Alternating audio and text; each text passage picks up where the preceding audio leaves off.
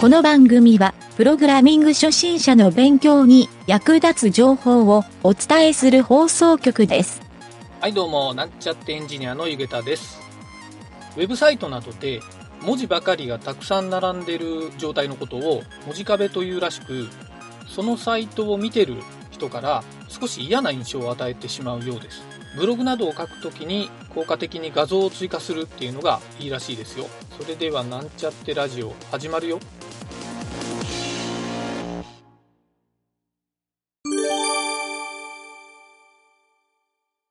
はい、それでは、プログラミングレッスンの HTML 編に行きたいと思います。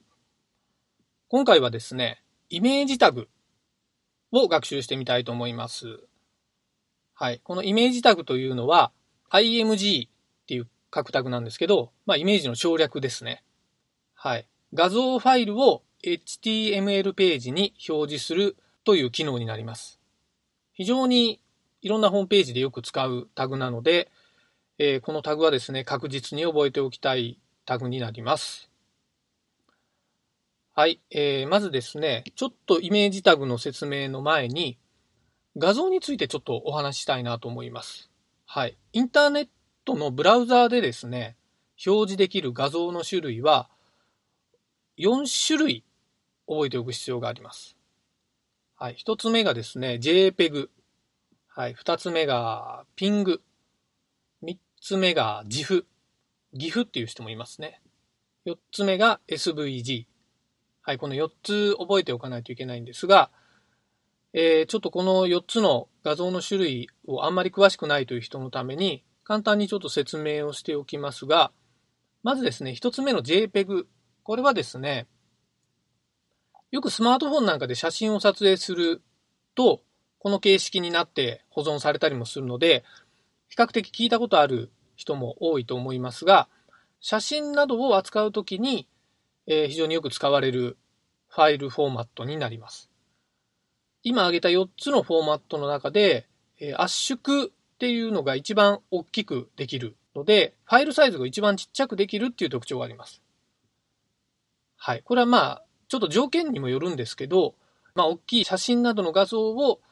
ファイルに保存するときに一番効果的に使えるというふうに覚えておきましょう。はい。ちょっと技術的な言い方をすると、フルカラーの24ビットで保存をされます。はい。えー二つ目のですね、ピング。これはですね、PNG っていう拡張子になるんですが、これはですね、アイコンとかちっちゃい画像とかで利用される場合が多くてですね、圧縮と非圧縮の両方ををですね、仕様として持っています。ドット絵なんかのビット画像を画像を崩さずに表示するっていう特徴があってですね、比較的これもですね、JPEG を使うか、このピング画像で使うか、どちらかが多く使われているパターンになります。はい。それでは3つ目ですが、3つ目の GIF。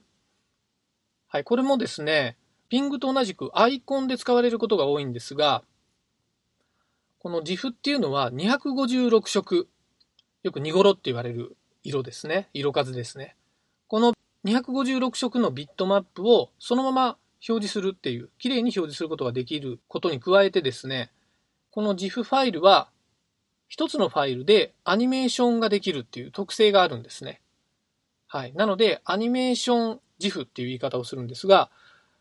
えーアイコンなどをアニメーションで使用したい場合は、この GIF 画像をよく使うことが多いです。はい。最後に4つ目の SVG って言われるこの画像フォーマットですが、これはですね、ビットマップ画像って言われるものではなく、ラスタ画像っていうふうに言われてですね、点の座標とか、その座標を結ぶラインとかですね、まあ、線ですね。それとかその線とかで囲まれた領域を塗りつぶすっていう、まあ、この色とか、こういったですね、座標とかラインとかの集合体によって構成されている画像になります。ちょっと難しく聞こえるかもしれないんですが、えーこの画像の特徴はですね、画像サイズをですね、どの大きさで表示しても、まあ、どれだけ大きく表示しても、一定のクオリティというか、全く同じ見え方ができるっていうかなり便利な画像でですね、最近では Google とかの会社もですね、全体的に画像を使うときは、なるべく SVG にするというような特徴があります。はい。えー、このようなですね、画像の種類4つ覚えておいた上で、えー、続きまして、このイメージタグの属性について説明したいと思います。主な属性は4つだけなので、これもサクッと覚えてしまうといいと思います。1つ目が SRC 属性。はい、これは他のタグにも出てくる属性なので、非常にわかりやすいと思うんですが、えー、これはですね、画像のファイルが置かれているパスを書く属性ですね。はい。相対パスで書いてもいいんですが、ここに別のサーバーにある URL を書くと、えー、その画像が表示されるようになります。はい。続いてですね、横サイズを表す with。はい。with とか wise っていうふうに言われるんですが、えー、横サイズのピクセル数をここに入力できます。はい。横サイズのと相対的にですね、縦サイズも入力できるようになっていて、それはハイト属性にピクセルの値を記述すると、それが縦のサイズを登録することができます。はい、最後4つ目ですが、えー、オルト属性というのがありますね。これは、その画像の名称を登録する意味があってですね、まあ、名称とか説明とかですね、はい、という属性になります。はい。この4つを覚えておくと、このイメージタグっていうのは使用できるので、比較的簡単に書けるんじゃないかなと思います。はい。ただちょっと簡単に書けるんですが、注意点というのを、えー、いくつか、えー、伝えておこうかなと思います。まずはですね、この画像の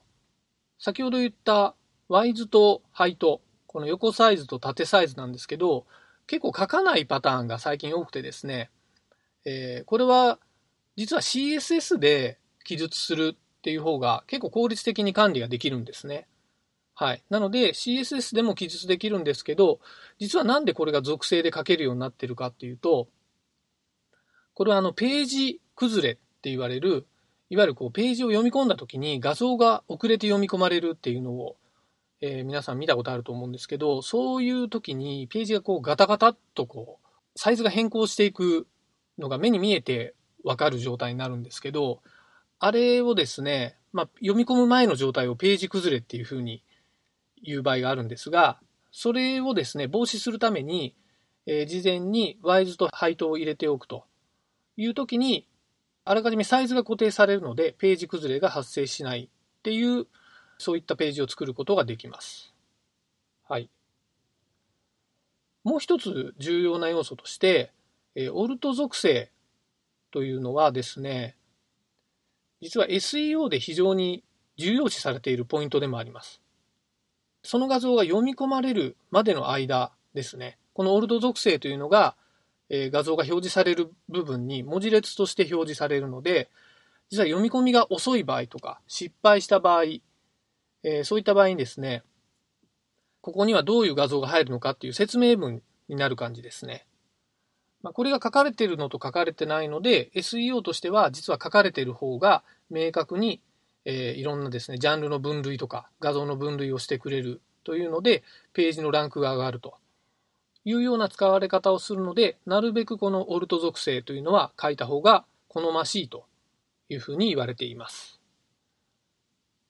はい。それでは、ちょっと裏技チックなことを話すとですね、実は先ほど SRC 属性というのに画像のパスを入れるっていう話をしたんですが、実はここにですね、ベース64っていう、まあ、ベース64とか言い方しますが、っていうですね、画像を文字列に置き換えてくれるフォーマットがあるんですね。これでやるとですね、外部ファイルにせずに、HTML ファイルの内部にイメージの画像をそのまま埋め込むことができます。はい。ただし、大きい画像を入れると、そこの画像をそのまま文字列にするので、文字数がものすごい半端なく大きくなってですね、HTML ファイル自体のファイルサイズも大きくなります。はい。具体的にはですね、例えばピングの画像をベース64形式にフォーマット変換をすると、大体ですね、1.3倍から1.5倍ぐらいのファイル容量に膨らんでしまうので、データ容量自体は膨らむんですが、サーバーのですね、構成が非常にシンプルになるので、えー、あまりですね、画像を置きたくないサーバーとか、そういった場合はですね、ベース64で対応するというのも最近増えてきているようです。はい。あと、インターネットで HTML の1.1っていうバージョンはですね、えー、ファイルを同時読み込みするのが、えー、2つまでっていう制約があるんですね。はい、こうした場合に画像ファイルとか、まあ、読み込みの CSS とか JavaScript ファイルがたくさんあると、ページの読み込み自体も遅くなるので、こうしてなるべく1ファイルに集合体みたいな形でデータを詰め込んでですね、え、1回のアクセスで表示ができる。まあ、1回じゃないにしても、サーバーのアクセス回数を減らすことによって、表示速度が速くなるという利点もあるので、え、この方法を覚えておくといいかもしれません。はい。はい、そして最後にまとめになりますが、このイメージファイルは非常にですね、よく使われるファイル。冒頭でも言ったんですが、え文字壁というのをですね、ページで作ってしまうと、なかなか人に見られないページというのができてしまうので、まあ、ブログだけじゃないんですが、なるべく画像とかをですね、入れてですね、表示させるようにして、えー、見やすいページを作るというために、このイメージタグというのをしっかり使い方を学習するといいと思います。はい、本日は以上になります。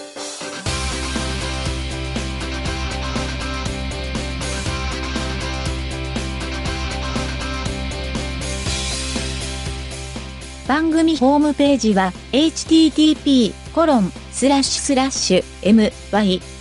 mynt.work スラッシュラジオスラッシュ